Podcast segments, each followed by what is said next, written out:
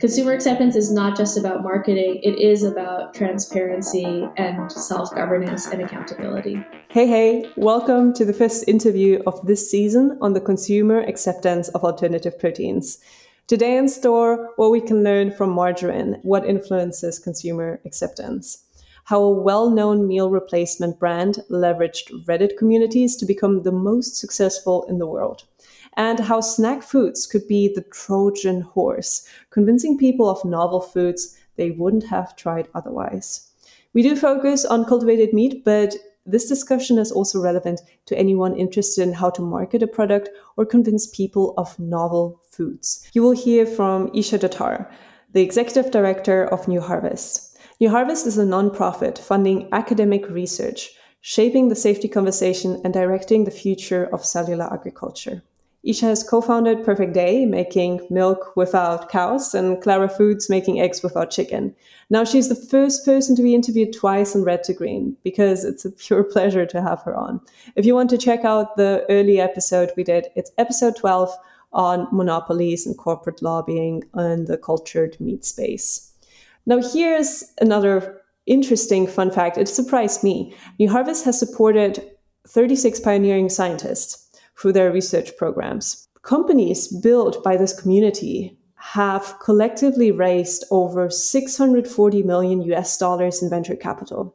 That is more than 60% of the global investment in the whole field. In simple terms, they are pretty badass. Most recently, Isha and her team brought together 50 cultured meat companies to set an industry standard for product safety. Enough background, let's jump right in. This is Red to Green. You're listening to season 3 on promoting alternative proteins. 12 episodes covering consumer acceptance and food psychology of novel foods, like cell cultured meat and alternative dairy. To receive the best takeaways on food tech and sustainability, subscribe now and sign up to our newsletter at redtogreen.solutions. I'm your host, Marina Schmidt.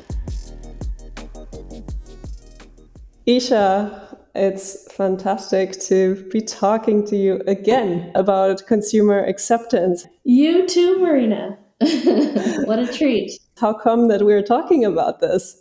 Yes, it's a good question. So, yeah, we don't really participate in these consumer acceptance uh, conversations, but we do witness them. And so I could not pass up the opportunity to offer some like unsolicited commentary about what I think we should be doing with consumer acceptance as someone who doesn't really have a hand in it. So uh, before before we get deep into this, let's do some groundwork. Like, what is the current industry consensus on this whole naming topic? Like the nomenclature. Shall we be calling it cultivated, cell cultured, cultured?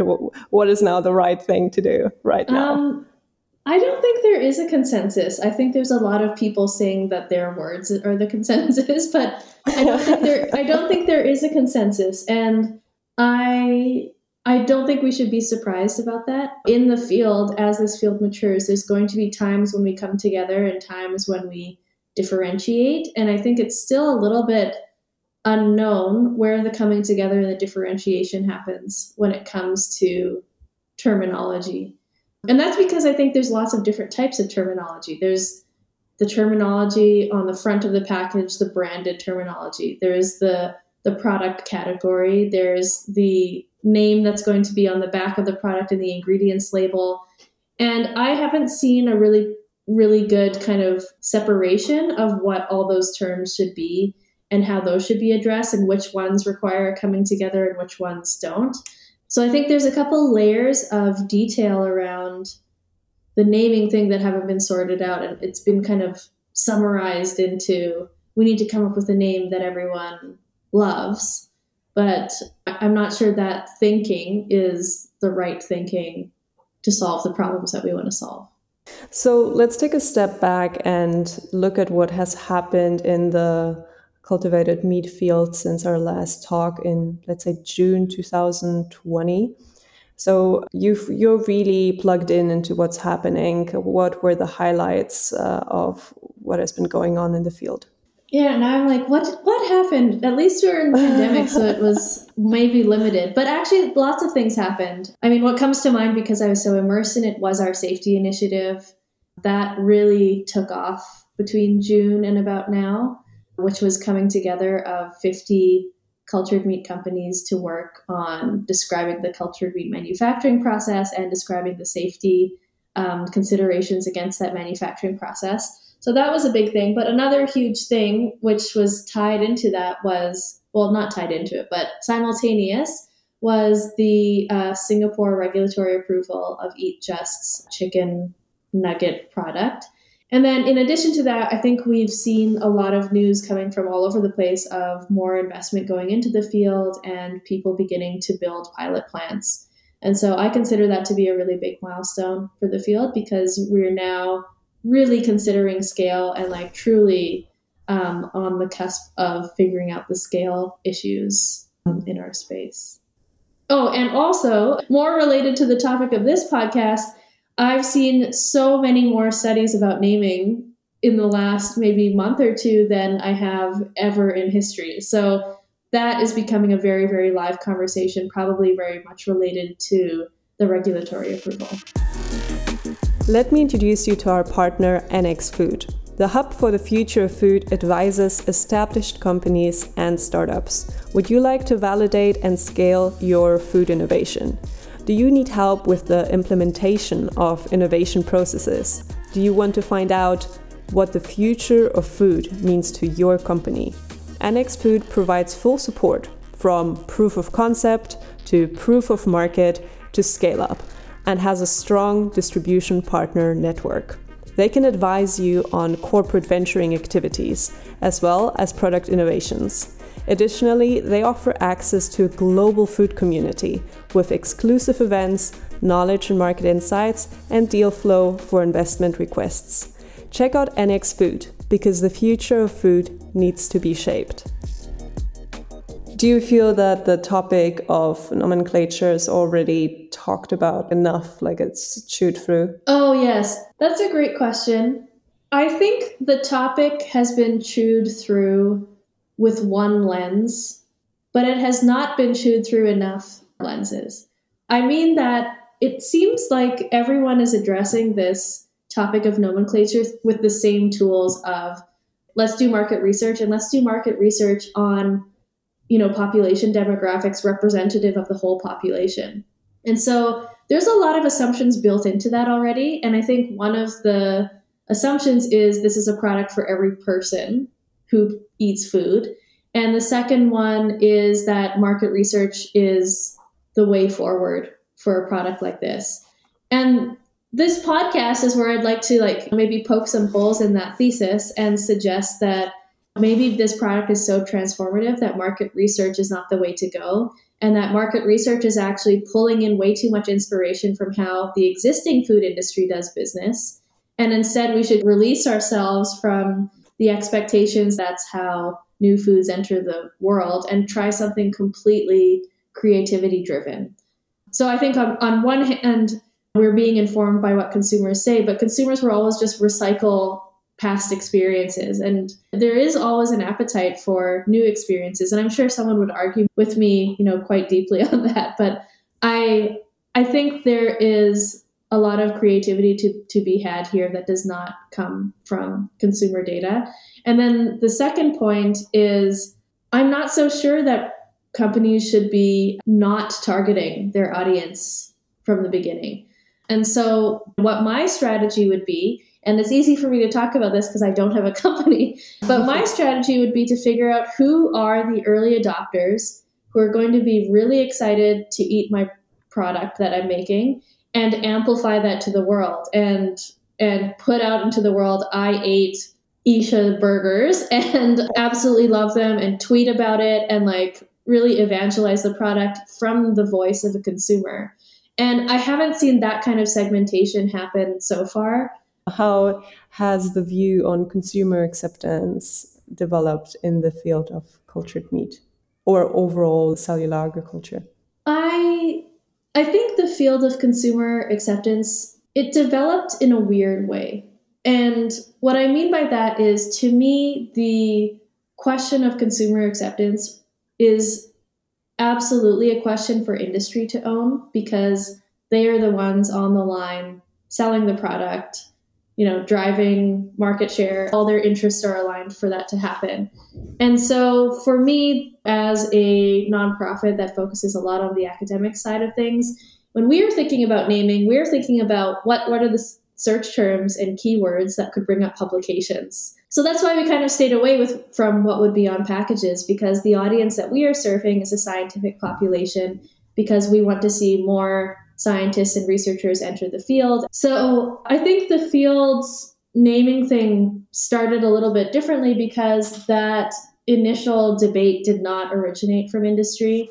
And it has now turned into industry kind of doing more and more data to test now these old terms that no one is using anymore, but in this like due diligence way. So it, so in some way the the stage was set that we need to be doing these these like large scale surveys as a way to create data that informs what the naming is. But of course, a survey is is only kind of reflecting what consumers think they want.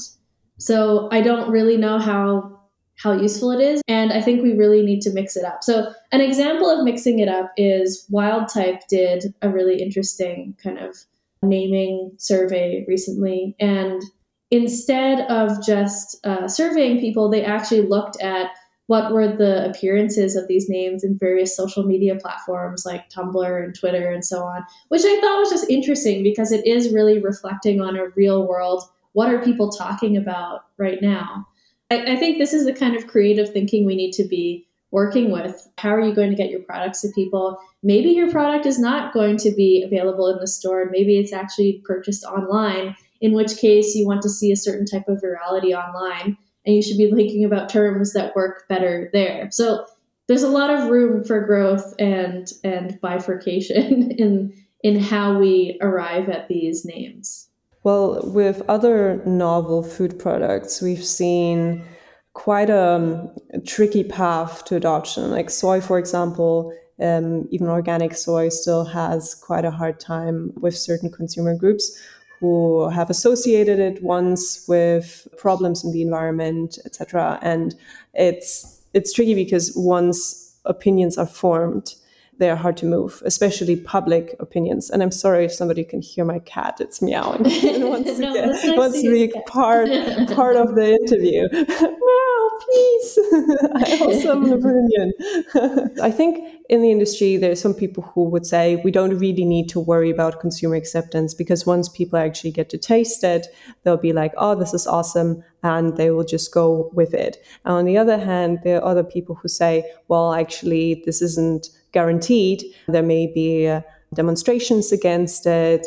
There may be a rise of conspiracy theories and fake news, and all of these self proclaimed health gurus who are going to uh, tell you all about it. So, where on the scale are you, and how much do you feel is the active education of consumers and good branding essential for the success of the whole industry? I mean, they are paramount to the success of the whole industry. And to go back to your point about soy and people changing their mind, I think people actually do change their mind quite a lot, especially across generations and time. We had a, a speaker, the food historian Nadia Berenstein, at our conference in 2018, I think. And she gave a talk on margarine, which is one of the first kind of animal product replacements, you know, a replacement for butter that is made without animals she talked about how the history of margarine's adoption was up, down, up, down, up, down. Mm. Sometimes, actually, very few times, was that up, down related to anything intentional by sellers of margarine. And instead, it was things like a famous person eating it and having a quote. Mm. I think it was like a first lady being like, oh, I love margarine. And that changed the adoption of it. We do kind of get thrown into the world of uncontrollable factors deciding the up and down sales and marketing da da da of of the product. So I wouldn't make I I think we shouldn't put too much pressure on ourselves that we if, if we don't launch the marketing right, it could all fail. I think worse than that are things like if safety is not correct, it could all fail. If people feel lied to, it could all fail. And then there's a second part of your question, which was about education. So, the, so here I'll I'll walk it back to our safety initiative a little bit. So as we did the safety initiative, we realized that existing policy and existing governance and so on and safety demonstration does not actually capture the benefits of CellAg. The mission that I believe is uniting, you know, all 80 something over 100 companies in this space right now, which is that we move away from using animals in food products, that we can create food products that are more sustainable and more controllable and have fewer externalizations to society that are negative, such as epidemic viruses, et cetera, et cetera. And those benefits are not going to be captured by any existing policy. Like those benefits are entirely our story to tell. And how do we actually tell that story when it is so complex? It's complex because there's a lot of data that needs to back it up. It's complex in that people are going to want to know how the product is made and have little detailed questions about it, like was that initial cell sourced ethically? What was the life of the animal? You know, all these little things that go so mm-hmm. deep that you could never tell that whole story on a package and it will never be satisfying on a package. So we're already tasked with how do we tell this complex story of like the whole reason why we want to grow food from cells and that why you should participate in it by consuming these products. I think there's a lot of room for creativity and I don't want to set us on a path that is unnecessary, kind of like the one where we should be doing all market research all the time. Because I, I think the bigger problem is about transparency. Another kind of factor is how much measurement do we want to do? There's a storytelling element, but then there's also a self governance element where we want to hold ourselves accountable. How do we do that? Who is the governing body that holds this field accountable? And I think these are all questions that need to be asked essentially within the next two years or so, because once a product is on the market, it's going to be really hard to reel those products back into a self governing structure. And it'll just be like a free for all, and we'll try and govern retroactively, and it'll be really crazy and messy. There's a lot of things that need to be solved, and I think New Harvest could have a role in solving those things, especially in terms of equipping policymakers with the data and understanding to think about these things. But at the end of the day, it's going to come down to you know we are a mission driven industry today. We we may not be a mission driven industry forever, but since we are one today, how can we rally together? Create accountability structures for ourselves and like make sure that we are actually moving towards a future where we don't need to consume animals for food. And so that that's my big thesis that I want to put out in this podcast is like the real sense of timeliness around this thing. Like it is 100% related to consumer acceptance because consumer acceptance is not just about marketing, it is about transparency and self-governance and accountability. So Isha, do you think branding is going to become even more important in the future, or what's your take on that? And did you see anything develop in terms of IP being opened up? So, I've been thinking a lot about branding recently because I spend a lot of time thinking about IP in in this space. And just to be kind of clear and out there, like I would love to see a world in which cellular agriculture does not rely on a lot of IP protection because I think that for us to achieve our greater goals of change we, we want to see in the world, that IP protection could actually stand in the way of that. And an example is, you know, what if the most amazing product is marketed in the worst way? Like that is a huge missed opportunity because it's excluded other kind of marketing of a product and technology that could be incredibly transformative.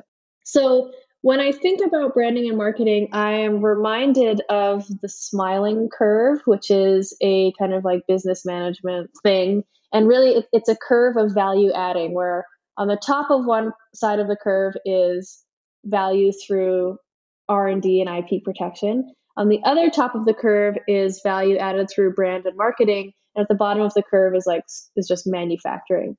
And I would love to see a norm develop in the field where we see more and more companies excited to differentiate by brand and marketing and add value through brand and marketing rather than through IP protection. Because I think at the end of the day, there's going to be a lot of brands, there's going to be a lot of markets, like different target markets to serve.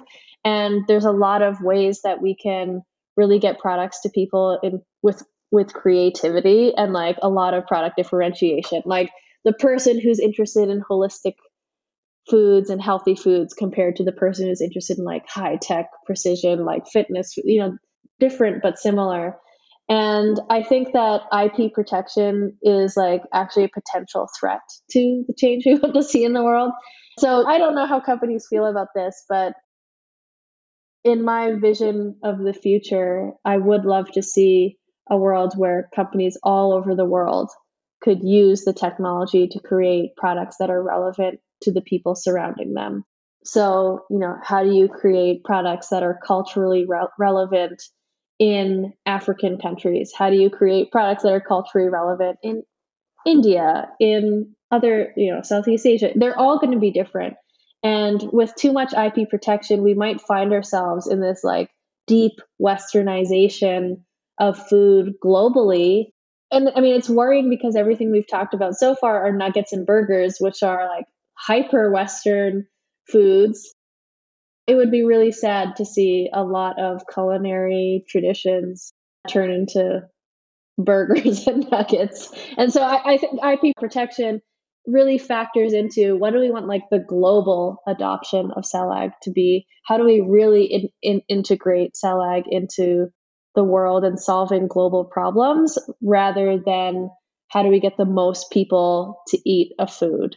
So yeah, branding is top of mind because I think it's kind of this counterpart to IP. So it's very complicated, but we kind of need to unpack it because at the end of the day, a lot of the investors see IP as the only way to protect their investment. So maybe the thought leadership needs to happen amongst investor groups rather than the companies. So I don't know. I haven't really thought it through entirely because I think it's a pretty complex thing. I don't know what the solution looks like. I think it's a solution that would have to be co created with people who really understand all this stuff and a lot of different players. And when you were talking to a lot of the companies in the field recently over the past months, mm-hmm. what was your impression? How important do they see consumer acceptance? Are they actively working on this? Is this on their plate at the, more at in the top priorities? So absolutely. So I I've begun a I want to say ritual, but it's I shouldn't call it a ritual. I've begun a thing of just undergoing what I guess I'd call a listening campaign, where we have these one-on-one conversations with leaders in the field and ask them, "What are your concerns? Like, what could a group like New Harvest do? How can we be most useful?" And in talking to so many different players, it's amazing what the themes are. Like they come back with themes that are really related to this podcast. So, you know, naming is a big issue, and there seems to be a lot of different opinions about like what is the study, what is the study design in finding that name, you know, who are the target markets, and why don't we pursue something totally radical and creative to get our name out there? And like an example of something radical and creative, which probably goes against what your marketing data would show, is you know, Soylent calling their product Soylent you know, the, mm. the way Soylent entered the world was kind of like a Reddit forum type of community, like a very online community that was playing with their Soylent food and they were like putting different proportions of different different this much protein, this much, you know, they were really involved with the food production on their end and like toying with it. And they're I, I don't want to say it's a culinary aspect, but it is kind of a culinary aspect and that vibrant community was like the starter culture for, for Soylent becoming popular. In between, just because maybe some listeners don't know about it, Soylent is a meal replacement drink. And as far as I am informed, I think the most successful worldwide, the most yes. sold one. And actually, the guy, the CEO, I think he is full on into completely replacing all of one's meals with Soylent. Like just eradicate food unless yeah. it's really just for enjoyment. So it's quite it's quite advanced in in its opinions. So yeah, but what I what I loved about Soylent is that there are lots of meal replacements out there, Boost and Ensure and all those things. But Soylent is not a meal replacement for if you're trying to go on a diet or mm. if you're in the hospital and need to gain weight. Soylent is simply for I'm too tired to care about what I'm eating and I want to get perfect nutrition as quickly as possible.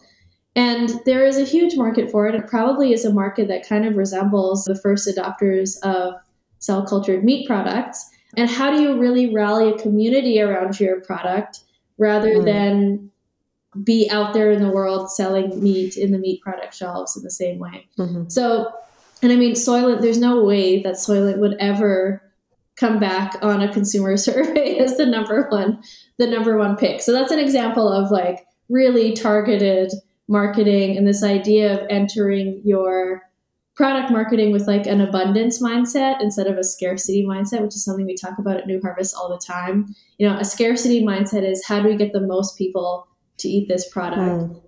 A abundance mindset is how do we make sure the people who love it eat this product and the people who won't love it won't eat the product. That's what we need to be driving forward with over the next few years because if you can please that group, like everyone will come afterwards in a different way. But I feel like I went off track and you asked me a different question. Is that possible? No, I, I, I absolutely love it. I'm digging it.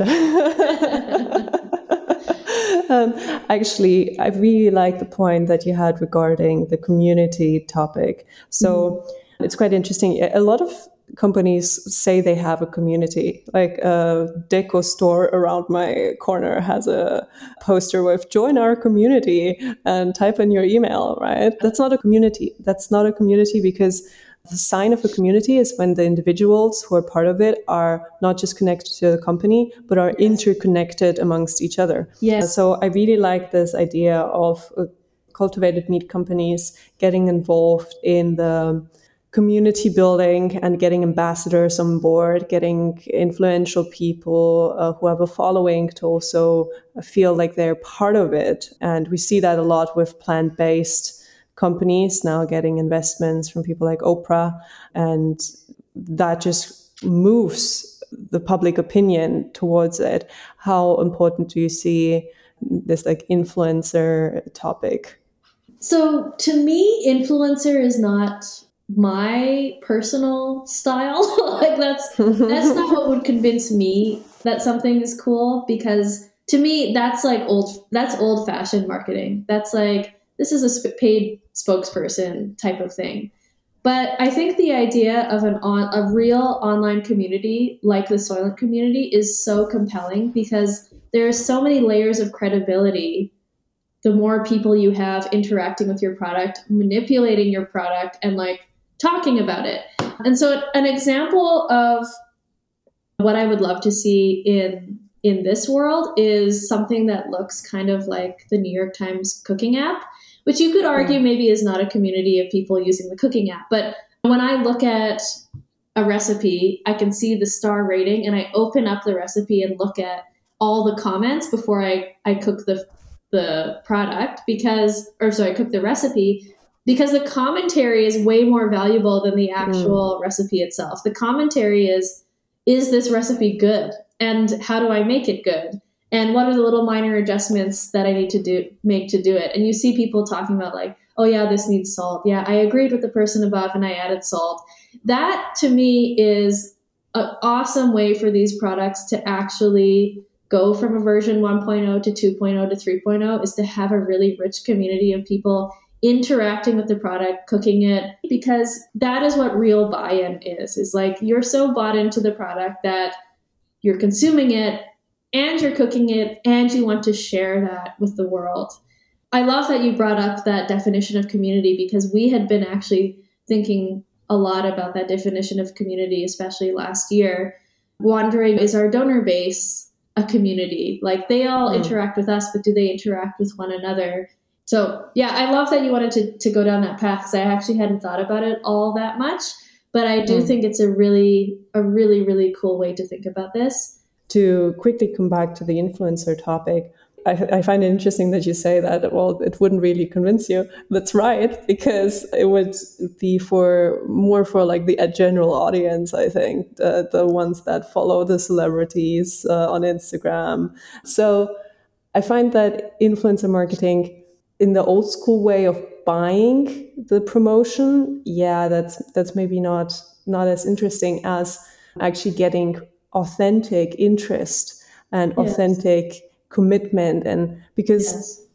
with cultivated meat we have a very unusual case this is not like your next app or the next kitchen gadget mm-hmm. it's something that can have such an impressive effect on the future generations and sustainability yeah. ethics pandemic risk like so many positive reasons that I think it could be possible to get really big names yes. to promote it without even having this financial drive, but just by the mere fact that by promoting it, they can actually do something positive. Yes. I mean, actually, as you're talking, I'm re- remembering and realizing that our safety initiative was made possible because Robert Downey Jr.'s Footprint Coalition was one of our kind of funders getting it off the ground and the characters that he plays are such yeah. an amazing example of a really aligned type of persona for this technology. So yeah, maybe I should take back what I said a little bit because I have like a picture of that, but there is a lot of creativity in who your who your influencer is and who these people are. And I think through Footprint Coalition, RDJ is trying to put forward the idea like i have this huge audience how do i get them excited about technology that can mm. change the world so yes you're absolutely correct marina thank you for bringing it back to that well, we can also look at the plant based uh, side of things. Have you spotted differences in the communication or something that cultivated meat companies could learn from plant based companies? I feel like we always see the same celebrities when it's related to veganism or vegetarianism. It, it's come to me to a point where like if that person appears, I I already automatically think it's like for a very sub um, divided section of the population.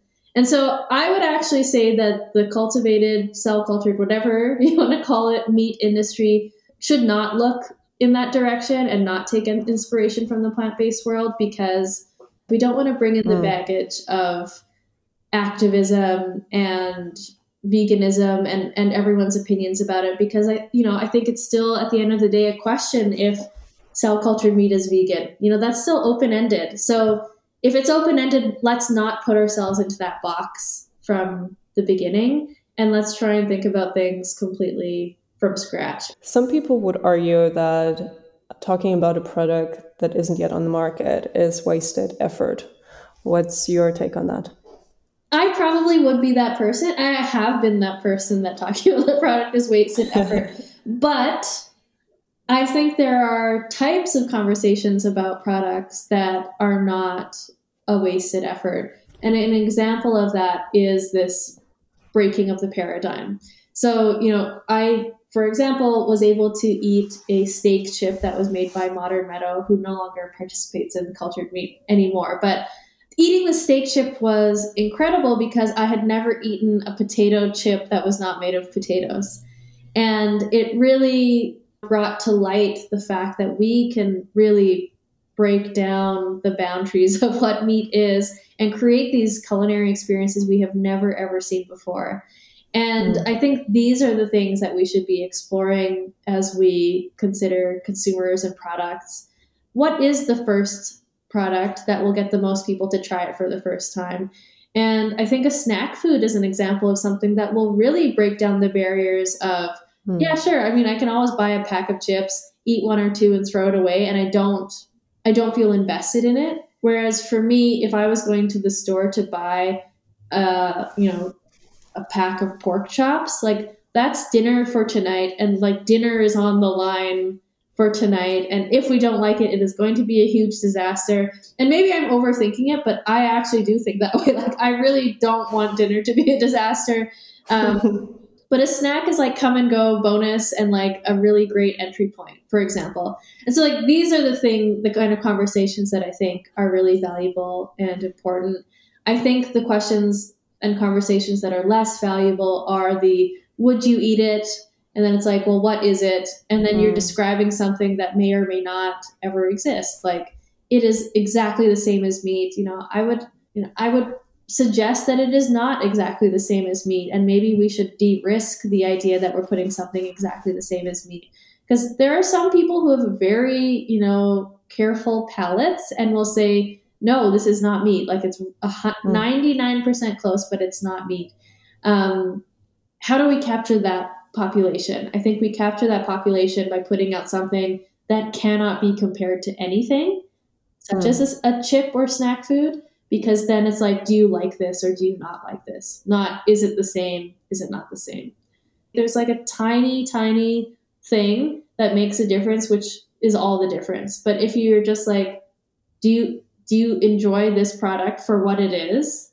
Let's just differentiate it from the beginning then you're asking a different question, which has less of a negative answer. I really like the snack idea. I think snacks are also things that are shared more often. Yes. And there's more potential talk about that. And just can imagine somebody just handing over a bag of uh, cultivated meat chips to a friend yes. or passing it through and everybody being like, oh, well, okay, I'll try a little one. In Singapore, it's it's really popular. They, they have these really popular salted egg flavored fish skin chips. Mm. Um, yes. And I had them the other day. I'm like, these are so cool. Like, it's literally chips. Like, it's, it's like crunchy and everything, but it's fish skin. And I was like, this would be a very cool cell cultured food product, which is like mm. probably easier to create than a fillet of fish um, but it's very shareable. Like I wanted to buy it for my friends online and just like send it to their houses. Yeah. Isha, is there anything regarding uh, the consumer acceptance that we haven't touched upon that you find important to talk about? Um, no, I've had a really fun time chatting with you. It's very hard for me to think of something we didn't talk about. Well, to come to the ending questions, you've already answered this one. Maybe maybe your answer is different. You don't need to remember your last answer. if you would have 50 million in what businesses would you invest in? 50 million dollars? Yeah. Do I have to invest in businesses? I'll make an exception. so this is why I suggest we don't I don't invest that in businesses because there's a lot of investment in business and because of the role that I play and what I see in my everyday kind of conversations and so on, my big thesis is that this industry lacks infrastructure and infrastructure is public infrastructure that everybody can benefit from. And so if I had $50 million, I would build a pilot plant facility where several cultured meat companies could use it to do their scale up research, to test mm-hmm. how to get from 100 liter bioreactors to 1,000 liter bioreactors before they start building their own facilities because it's really expensive to do that type of research. Mm. You don't want to be in that mid range facility forever. And so to want to build that yourself is like, uh, how do I do it? And I've heard that there's not great contract organizations for doing that kind of scale up work, specifically for cell ag. So that's what I would build is this like facility that is very much tuned to the needs of, of cell ag, where companies can use them to grow out of their kind of early stage and into their okay, we're putting products really on the market stage and and really support that in between period.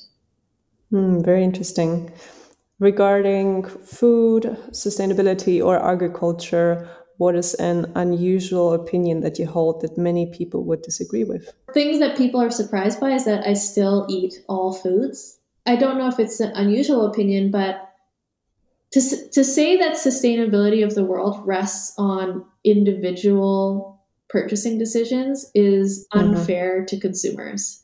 It's it goes back to the same thing of like oh, we're using so much energy. You better turn off all the lights in your house. Yeah. And like, you better not take, you better take a five minute shower instead of, ten, you know, whatever, 10 minute shower.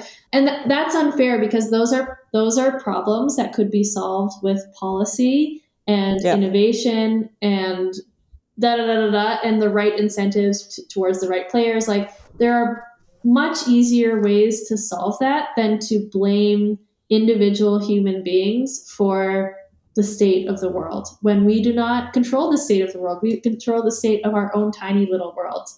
and and, and that's totally inappropriate and I, we've seen it time and time again like you know recycling doesn't solve the problems yes. that we hope it solves you know makes us feel kind of better no it's not acceptable and so i kind of eat meat because i want to be the average person and i mm-hmm. want to be interacting with these products as an average person and like i've absolutely gone through being a vegetarian and being a vegan and all those things.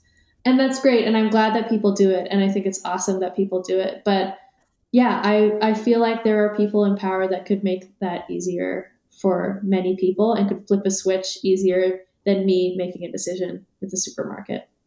So mm. i don't know even if that's an unpopular opinion but i think it might be unpopular in my little sphere. It's great to hear you talk about that. Mm-hmm. And the most common objection to that is yeah, but people should still look at their consumption patterns and their behavior patterns. And I would say, yeah, they should, but the main lever for change is not within the hands of individual consumers. I think the influence of consumers is in pushing companies to change. Yes. But imagine like all of the effort in trying to turn off the water quicker when brushing our teeth would go into being active in organizations that keep corporations accountable, yes. it would have a way bigger influence on the bottom line. So, mm-hmm. in the last season that we did on plastic alternatives and sustainable food packaging, that was also one of the biggest takeaways, seeing how corporations are using recycling to actually make everybody feel better about this whole right. thing. And avoid regulation on it, or how BP was inventing the personal carbon footprint to say, well, we are only having a tiny carbon footprint. It's actually the personal carbon footprint of all our consumers. That's right. their issue that they're using our products. And it's mm. so upside down. And it it's is. crazy how it creeps in. As always, there will be information, there will be um, links to further resources in the show notes on our website, red2green.solutions. Isha, how can listeners connect with you? They can literally email me at isha at new-harvest.org. They can follow New Harvest on Twitter. We're at New Harvest org. You can follow me on Twitter at Isha Datar. Check out New Harvest, www.new-harvest.org. And our newsletter is probably the best way to be part of our community. it was a pleasure to have you on again. Thank you so much, Marina. This was really fun. Thank you for listening. Our in depth journalism is made possible by donors, grants, and companies supporting us. If you are interested to reach a bright and pretty damn amazing audience of food tech professionals in 70 plus countries, let's talk. Just ping me at change at red2green.solutions change at red2green.solutions. Until next time, let's move the food industry from harmful to healthy, from polluting to sustainable, from red to green.